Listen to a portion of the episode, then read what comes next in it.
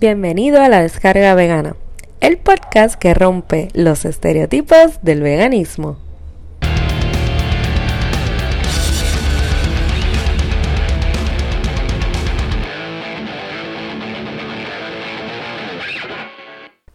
Hola, mi nombre es Cindy Lu y esto es La Descarga Vegana, episodio número 7.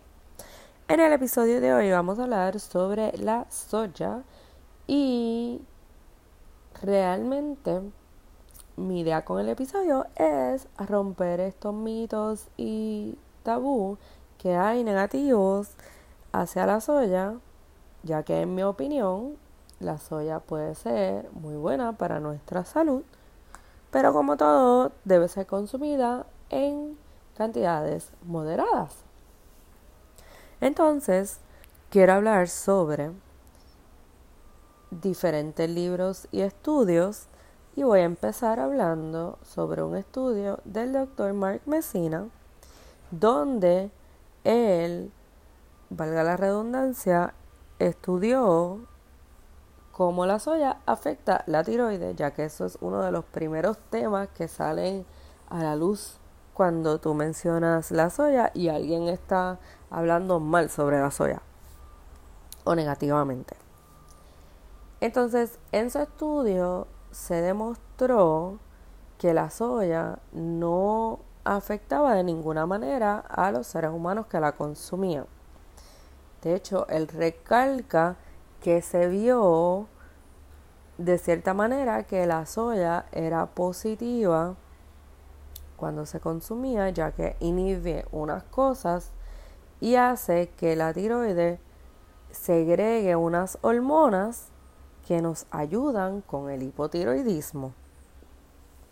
Así que eso se los dejo ahí.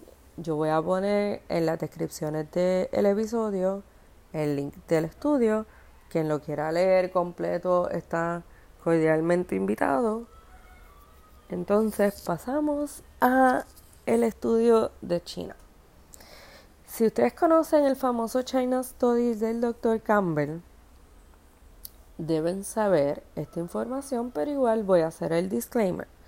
Ese libro comienza explicando que aunque el estudio es a favor de una alimentación basada en plantas y aunque el estudio fue hecho en ciertas poblaciones chinas, también se utilizaron ratas para hacer este estudio, así que las pobres ratitas sufrieron a cuenta de este estudio tan grande que se hizo. Digo el disclaimer porque es una de las cosas con las que ellos empiezan el libro también. Eh, pues porque saben todo este approach de la ética. Nada. En el capítulo que voy a discutir se habla sobre estas ratas que utilizaron para verificar cómo se comportaban las células cancerígenas.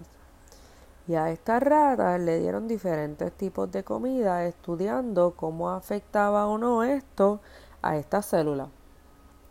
Sobre todo está enfocado en lo que es la caseína, que es la proteína de la vaca. Y entonces ellos explican que cuando a estas ratas se le daba esta caseína, las células prácticamente se multiplicaban y era como echarle agua y abono y ellas se emocionaban y se iban multiplicando, empeorando el estado del cáncer que ya estaba preexistente en el cuerpo. Eh, en el caso de la soya, ellos explican que cuando a las ratas se le dio soya como la proteína en vez de la caseína, estas células cancerígenas no tenían, se quedaban casi inertes. Y con eso me refiero a que no se iban eh, multiplicando. Por lo tanto, en comparación con la caseína, se vio que la soya lograba en este caso no multiplicar ese cáncer y esas células que ya estaban en la rata. Y por si no lo saben, en este estudio hay una parte donde explican que las células cancerígenas que están en nuestro cuerpo pueden haber entrado por diferentes cosas. Pues ustedes saben o han escuchado que el plástico contiene un montón de químicos que son cancerígenos y así por el estilo.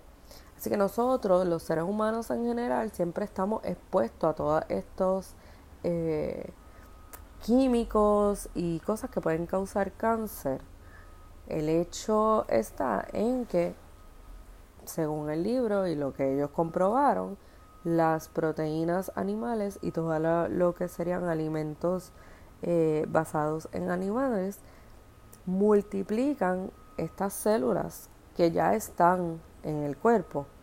Por eso es que cuando alguien tiene cáncer recomiendan que pase a una dieta basada en plantas que no significa que las personas que comen de esta manera no vayan a adquirir cáncer, ¿verdad? O no vayan a tener esta enfermedad, pero se ha demostrado que en términos de la alimentación, la alimentación basada en plantas no multiplica estas células, sino que casi las hace inertes, por los que ellas se quedan, como quien dice, en un estado comatoso porque no le están dando ningún tipo de comida o ingrediente que haga que ellas se vayan a multiplicar.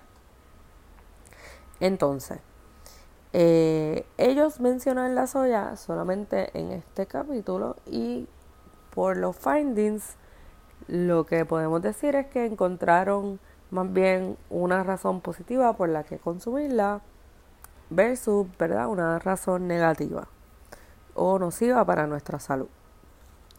La próxima persona de la que voy a hablar, ella se llama Virginia Messina y ella tiene un libro que es maravilloso para todas las mujeres veganas que me escuchan. Este libro yo lo compré cuando empecé en este estilo de vida hace unos años atrás. Si ven mi copia está bien maltratadita, está hasta amarilla ya las páginas. Porque este, este libro a mí me encantó. Pienso que debe estar en, ¿verdad? Entre los libros que toda mujer tenemos. Y es que ella se dedicó a escribir un libro precisamente enfocado en lo que es la mujer en sus diferentes etapas, tomando en cuenta todos nuestros cambios hormonales, etcétera, y cómo nuestra alimentación vegana ayuda, influye o, ¿verdad?, qué cosas deberíamos hacer para tener una óptima salud en la etapa de nuestra vida que estemos. Ella es una nutricionista. El libro está bien chévere como ya mencioné.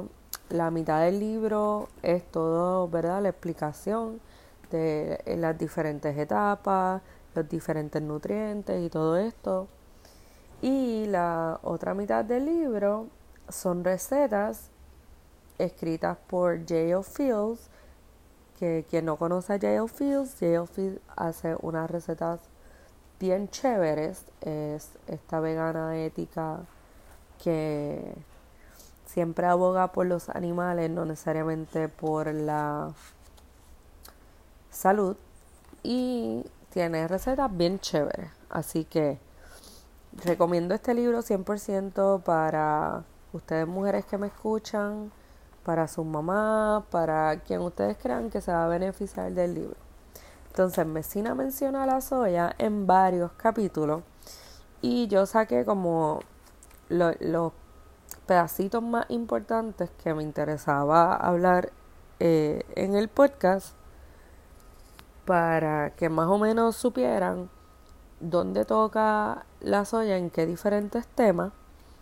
Eh, y si se compran el libro, pues pueden leer más a fondo para que eh, sigan ¿verdad? creando todo este caso a favor de la soya. Entonces, la primera cosa que ella menciona es que la soya es buenísima para los huesos, sobre todo por el calcio, ya que muchos de los eh, productos que existen de soya tienen calcio, son fortificados, incluso el tofu, uno de sus ingredientes que usualmente vamos a ver es el sulfato sulfate calcium, si no me equivoco este es el ingrediente. Y esto significa que ese tofu que usted está consumiendo tiene calcio, aparte del calcio que nos proveen ya de por sí las plantas. Entonces, otro de los temas que ella toca es el la soya con relación al cáncer y a los sobrevivientes del cáncer. Y ella habla en específico o habla mayormente del cáncer del seno. Y es que ella explica cuando toca los otros diferentes tipos de cáncer que le da a la mujer, que lamentablemente ella no tiene mucha información para ofrecer porque el cáncer más estudiado en la mujer es el cáncer del seno. Entonces ella habla sobre la soya para los sobrevivientes del cáncer del seno y explica que es beneficiosa para ellos. Y yo estoy con el libro en las manos, ¿verdad? Eh, viendo mis apuntes y abrí el libro para explicar qué es lo que ella dice específicamente sobre esto y dice, eh, si lo que tú comes puede aumentar o disminuir el riesgo de tener cáncer, hay una diferencia en la prognosis de la mujer que ha tenido cáncer del seno. Así que una de las áreas más importantes que se ha visto es cómo la soya cae dentro de esta dieta de las mujeres que sobrevivieron el cáncer en el seno. Entonces ella explica que hubo hace muchos años unos primeros eh, estudios donde se utilizaron ratitas otra vez las pobres. A las ratitas en este estudio viejo se le inyectaba estrógeno con células cancerígenas del cáncer del seno y se les daba de comer la soya y la isoflavina. Entonces la isoflavina estimulaba el tumor a que creciera. Pero ella explica que esto no es relevante para el ser humano, ya que el ser humano metaboliza la isoflavina diferente a los animales. Creo que eso ya lo dije anteriormente. Por lo tanto, aunque ese animal quizás tuvo un efecto de crecimiento de tumor, eh, no significa que cuando se les da soya completa, no solamente isoflavina, esto fuera de esa manera. Al contrario, no había efecto en el tumor cuando se les daba soya completa. Y como ya explicó, esto tampoco es igual para los seres humanos. Así que tenemos que tener en cuenta que hay mucho de este tabú y de estas cosas que son negativas o el bad rep hacia la soya que vienen de estudios que son viejísimos, que son estudios que a veces no son ni siquiera fuertemente fundamentados como para decir, ah, pues esto debe considerarse es una ley. Si pasó en este estudio, va a ser igual para todos los demás. Entonces, seguimos hablando sobre las veces que Messina habla de la soya y habla sobre la fertilidad. Y dice que hay pocos estudios eh, que hablen sobre el efecto negativo de la soya o hay pocos estudios de la soya y sus efectos en lo que es la fertilidad pero que lo que se ha visto es que la soya no afecta las hormonas. Y yo creo que a la parte que vamos a entrar ahora tiene mucho que ver del por qué. Y es que ella tiene otro, ¿verdad? Pedacito en el libro donde ella habla de la soya y el estrógeno específicamente, porque está en la hormona, ¿verdad? Femenina. Y ella explica que el las isoflavinas de la soya, ¿verdad? Que es este ingrediente del, que hablé, que expliqué que el cuerpo humano lo metaboliza diferente al del animal y fue el ingrediente que se vio que afectó el tumor en las ratas, pues esta isoflavina es conocida como, la como el estrógeno de las plantas y también se le llama fitoestrógeno. Pero ¿qué pasa? Este estrógeno de la planta no es igual que nuestro estrógeno, por lo tanto no afecta nuestro cuerpo de la misma manera que afectaría el estrógeno. Así que estos efectos no son iguales. Y estoy abriendo eh, la página donde ella habla esto nuevamente y dice que no hay una manera precisa de describirlo porque realmente son diferentes en su química y tienen diferentes efectos en nuestro cuerpo. Entonces, dice que el estrógeno en la mujer promueve todos estos efectos que tienen que ver con nuestra sexualidad, como lo es el aumento ¿verdad? y desarrollo de nuestros senos, regular nuestro ciclo menstrual, la reproducción, etc. Y entonces, que obviamente cuando nosotros estamos en esta etapa de los teenage years, de la pubertad, ¿verdad? Este estrógeno tiene como un spike, pues porque estamos desarrollando todas estas cosas, ¿verdad? Y madurando nuestro cuerpo.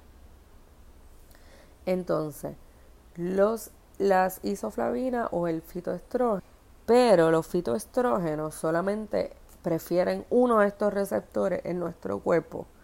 Por lo tanto, no afecta de la misma manera porque ellos no se comportan de la misma manera. Punto. Entonces, una de las cosas que ella menciona es que los isoflavinas, aparte de todo, eh, lo que es ¿verdad? El, el issue con el estrógeno se ha demostrado que no solamente ¿verdad? no tiene el mismo efecto, sino que ayudan a disminuir el colesterol en nuestra sangre. Súper bueno. Entonces, Después ya tiene una eh, tabla que no la voy a leer, pero les estoy dando más información para que sepan que, se encuentra en el libro. En esta tabla ella compara el estrógeno con el fitoestrógeno o los isoflavinos en diferentes ¿verdad? etapas del cuerpo o ¿verdad? en diferentes momentos que químicamente pueden afectarnos. Eh, afectos, ¿verdad? perdón, efectos que puede tener en todo el cuerpo, las preferencias de receptores, cómo trabajan, dónde se producen, qué tipo es, en los efectos clínicos cuando se han comparado, se han comparado en, por ejemplo, los calentones que le da la mujer menopáusica, en la masa endometrial, la pérdida de hueso, el corazón, cáncer del seno, la piel, funciones cognitivas y los triglicéridos.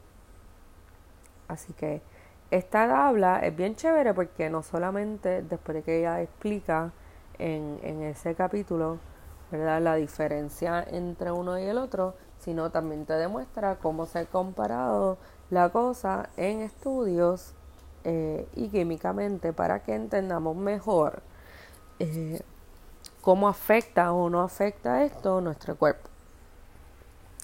Y entonces, antes de terminar con el tema, voy a mencionar eh, un último recurso que les voy a dejar en las notas del episodio también. Y si no lo conocen, se van a ir enterando y esto lo pueden corroborar con la gente cercana a mí. Yo estoy así como un poco obsesionada con lo, lo que es el site nutritionfact.org, que es el site del el doctor Greger, quien escribió How Not to Die y fue uno de los que eh, tuvo mucho que ver con la película What the Hell. Y aunque yo no soy muy eh, pro alimentación a base de planta GI, como si la alimentación a base de plantas fuera la cura para todo mal. Sí me gusta mucho el site de este caballero porque él toca muchos aspectos de la salud y toca muchos aspectos de la alimentación en general. Y me gusta porque él suele hacer comparaciones, él suele explicar un tema a fondo, destripando y dándote una cara y la otra para que tú mismo seas juez hasta cierto punto de, de lo que él te está explicando. Entonces, él tiene un video que se titula algo así como ¿Cuánta soya es demasiada soya? Y en este video él explica cuánto se podría decir que es una cantidad exagerada de consumir soya diariamente. Y es que él compara unos estudios donde se vio que una cantidad de tres eh, ¿verdad? consumos de soya diaria se veían todos los resultados positivos y todo lo que pudiera hacer eh, a favor de nuestra salud con relación a la soya. Versus este otro estudio donde las personas consumían más de 5 cantidades diarias y en este sobrepasar las 5 cantidades se comenzaba a ver que todas las cosas positivas que podemos recibir de la soya tenían al contrario un efecto adverso, así que dejaba de ser positivo este consumo. Entonces él explica en el video que si queremos llegar a un punto medio o a un punto perfecto, por decirlo así, de una manera de consumirla safe, pues él dice que si en tres la gente estaba súper bien, él pensaría que ese debe ser nuestro límite. Pero teniendo en cuenta que como quiera, tenemos dos momentos más para consumirla porque realmente los problemas comenzaron a verse después de la quinta cantidad. Así que 3 sería el área super safe. 4 estás entrando, ¿verdad? En lo que sería el área quizá más oscura. Y ya luego de que te pasas del 5, eh, no estás teniendo un, un efecto positivo en tu cuerpo al consumir soya.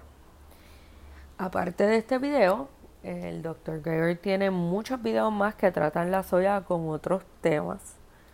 Así que por eso les voy a dejar los links. Les voy a dejar el link del libro, el link del website de Dr. Greger, el link del estudio de Mark eh, Messina y el link del libro de China Story para quien no, no lo tiene o no lo ha leído eh, y le interese el tema.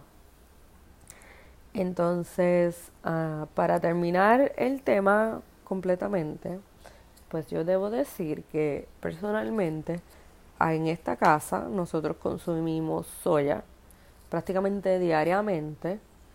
Las cantidades no, no sé decir, ¿verdad? Si tanto como 3 a 5, como sea que, ¿verdad? Lo que acabo de hablar de, del video, pues porque hay días que solamente consumimos tofu en las mañanas, eh, o hay días que quizás consumimos tofu en la mañana y tempe en la tarde.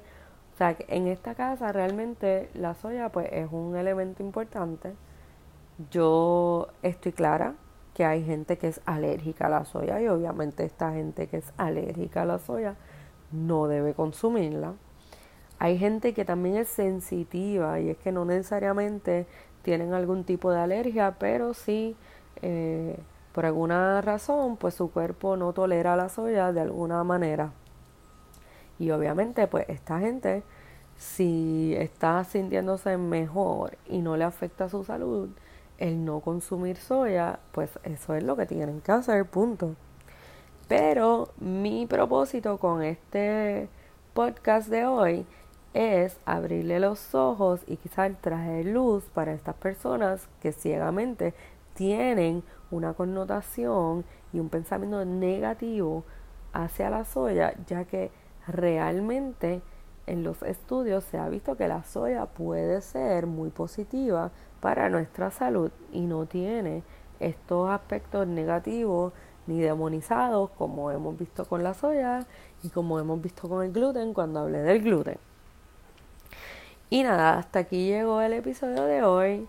Si te gustó, recuerda dejarnos 5 estrellas y suscribirte a este podcast.